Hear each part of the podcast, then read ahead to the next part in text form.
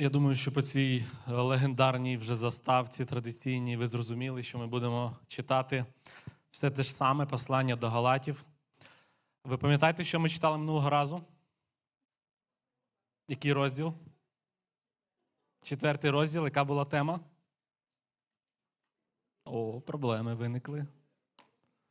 Від когось до когось, від раба до сина.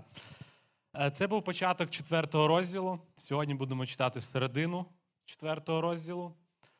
Е, Хотів би задати вам питання, яке буде темою моєї проповіді. А скажіть, а раніше було краще? Часто чуєте таку фразу, люди кажуть, раніше було краще, так, з таким сумом. Що ви думаєте по цьому?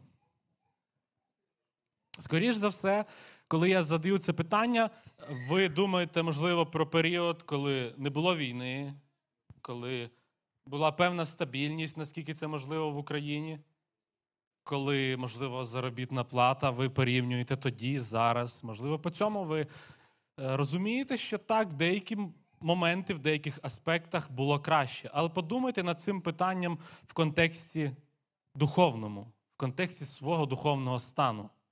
Чи було раніше краще? Чи був якийсь е, період, коли ви були на піку свого такого духовного розвитку, коли ви читали Біблію постійно і служили Богу? Можливо, ви зараз переживаєте цей е, період, можливо, ви плануєте, що він буде в майбутньому. Можливо, вам 25 років 30 і ви вже вигоріли. У вас вже немає сил.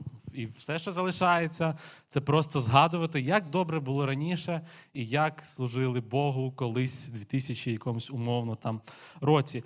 Е, До чого я це веду? До того, що в Галатів е, в сьогоднішньому уривку ми будемо читати про такі певні етапи, які були в житті цих людей. Давайте прочитаємо з 8 по 20 вірш. Та тоді, не знаючи Бога, служили ви тим, що з істоти богами вони не були.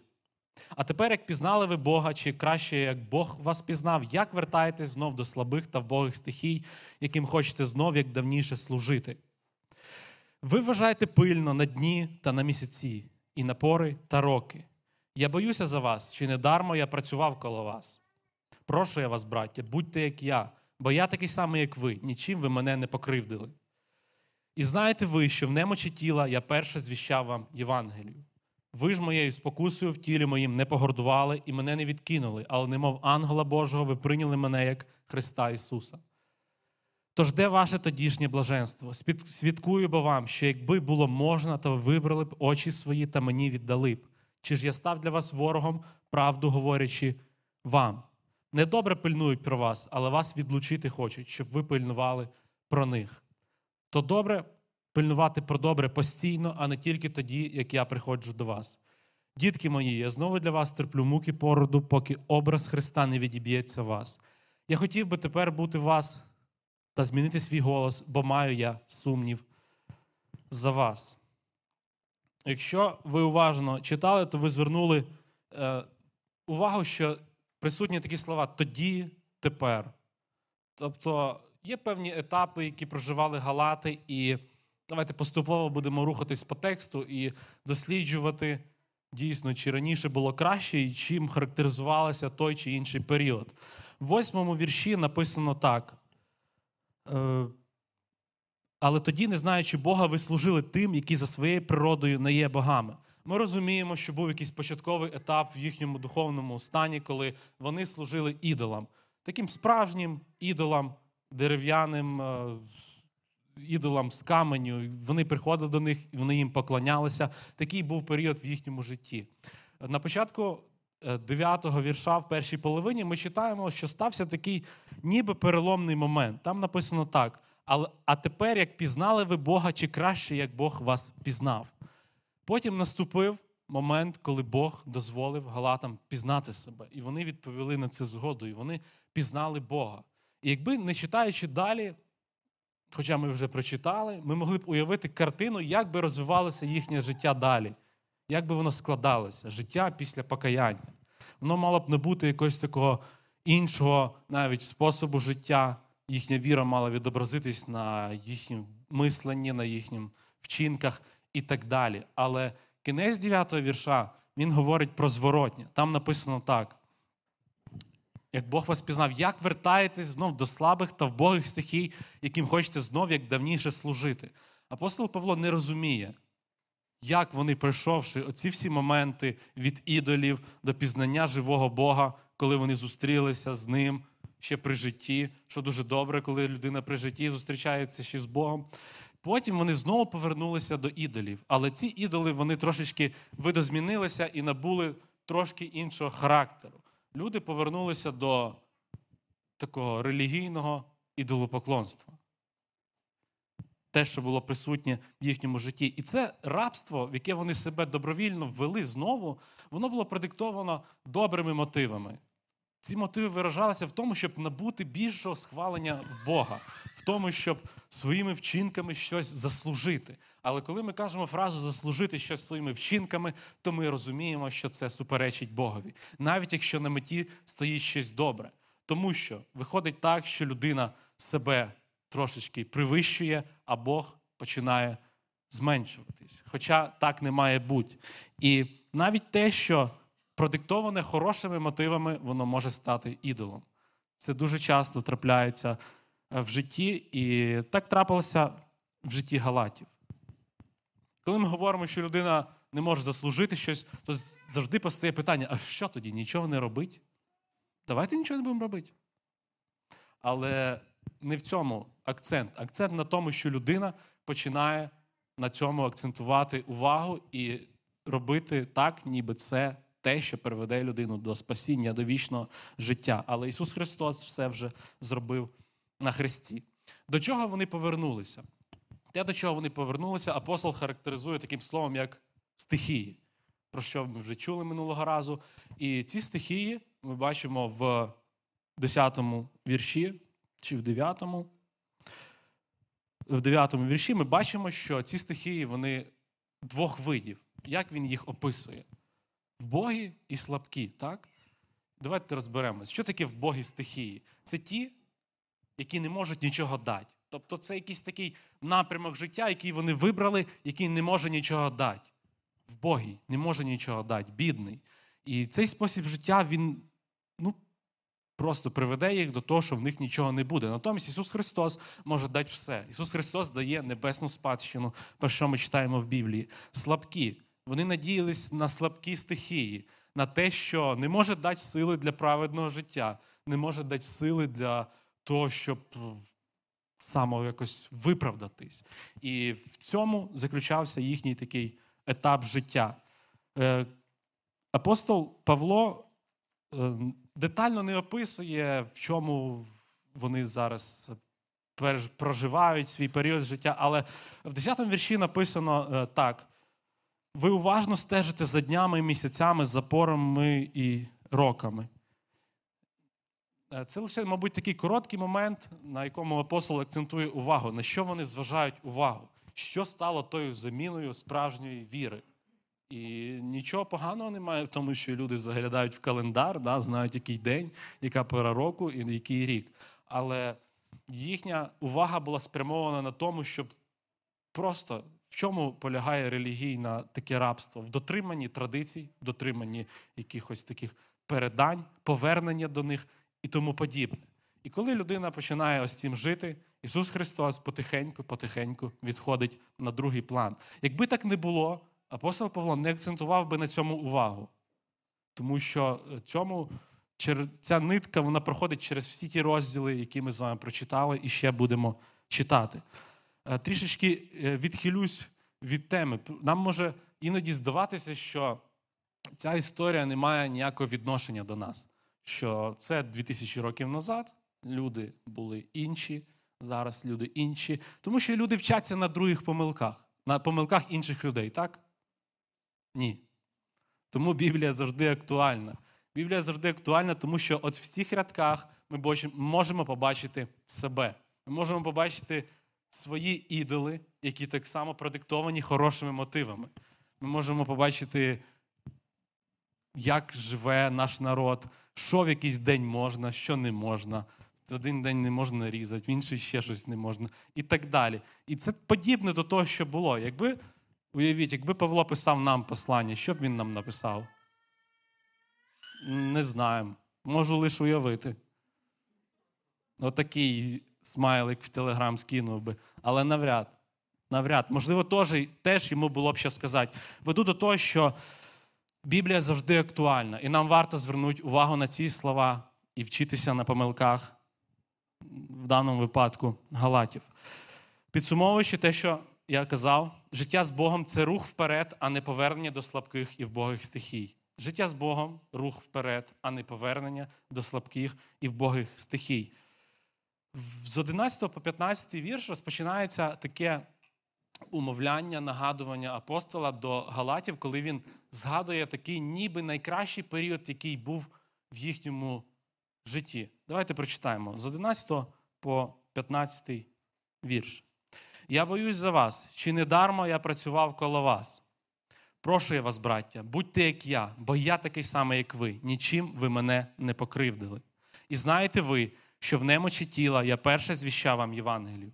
Ви ж моєю спокусою в тілі моїм не погордували і мене не відкинули, але немов ангела Божого, ви прийняли мене як Христа Ісуса. Тож де ваше тодішнє блаженство? Свідкую бо вам, що якби було можна, то ви вибрали б очі свої та мені віддали. Методом нагадування апостол звертається до Галатів. Він згадує ось саме той період життя, коли ніби було краще. Раніше було краще, і ми можемо зрозуміти по цьому тексту, що дійсно так було, тому що він вживає слово тоді і перераховує якісь моменти, коли було краще. Це початок 9 вірша, саме коли вони звернулися до Бога, звернулися до живої віри. Чим характеризується ось цей період? Що ми бачимо в тому, що було прочитано? В тому, перш за все, в тому, як вони приймали апостола. Як вони його приймали? Написано як ангела Божого. Це означає, мабуть, що добре. Далі уточнюється. Навіть як самого Ісуса Христа вони прийняли. І покаяння призвело до того, що вони були людьми, які бачили в апостолі можливість послужити для Бога. І вони йому служили. Написано так, що вони віддали б свої очі для нього, настільки вони були йому вдячні за те, що він приніс їм ту благу звістку. Рівень їхньої вдячності, рівень їхньої жертовності. Ось це був такий момент, знаєте, коли людина покаялась, дуже гаряча. Ось такий період був в житті Галатів. Але 16 вірш. Давайте прочитаємо 16 вірш. Чи ж я став для вас ворогом, правду говорячи вам? Знову розворот на 180 градусів. Із друзів у вороги. Типова ситуація, так? Буває в житті. Друзі стають ворогами, а буває навпаки. Але дуже важливо, по якій причині. По якій причині це сталося? По якій причині апостол Павло став ворогом для Галатів? Дуже, мабуть, теж типова причина. Почав правду говорити. Уявляєте? Почав говорити правду. І коли ми е, бачимо це змінене відношення, я хочу задати знову таки питання і собі задати, і вам, щоб ви подумали: а з ким в них раніше зіпсувалися стосунки? З Богом чи з Павлом?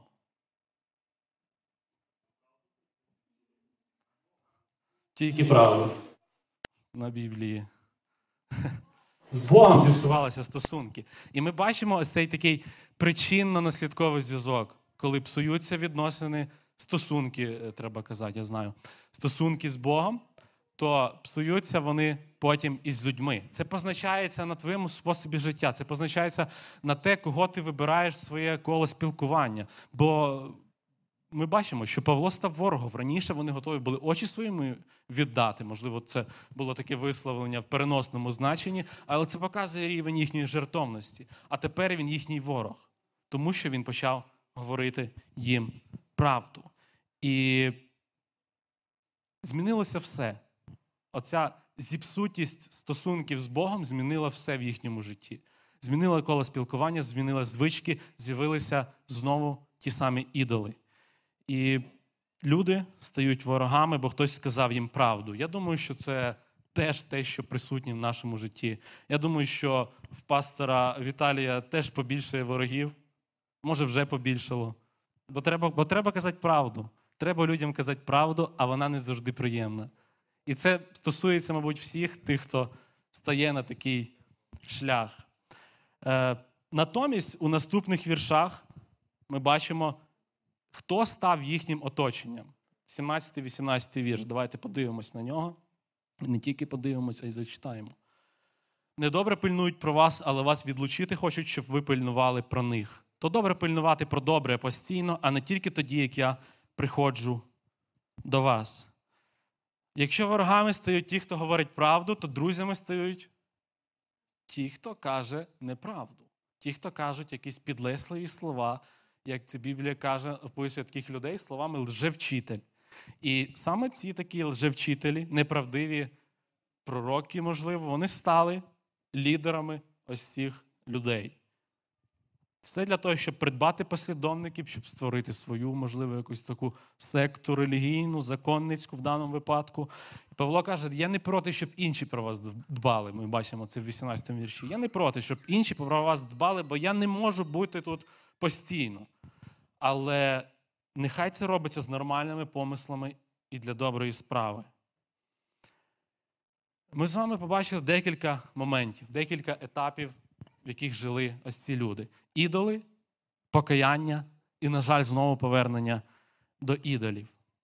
І все це нагадування, яке каже Павло, до них описує ті найкращі моменти, воно ніби так нам і каже. Раніше було краще. От Галати, от пам'ятаєте? Раніше було краще. Я приходив до вас, ви мене приймали. Що сталося? І нам варто згадувати з вами початкові кроки з Богом.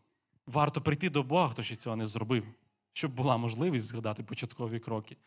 Але не варто цим жити, тому що життя з Богом це завжди рух вперед. І 19-й вірш нам це доводить. Давайте ми його так само прочитаємо. Дітки мої, я знову для вас терплю муки породу, поки образ Христа не відіб'ється в вас. Зверніть увагу на цю фразу, як на мене, дуже сильно, поки образ Христа не відіб'ється в вас. На що схоже це речення?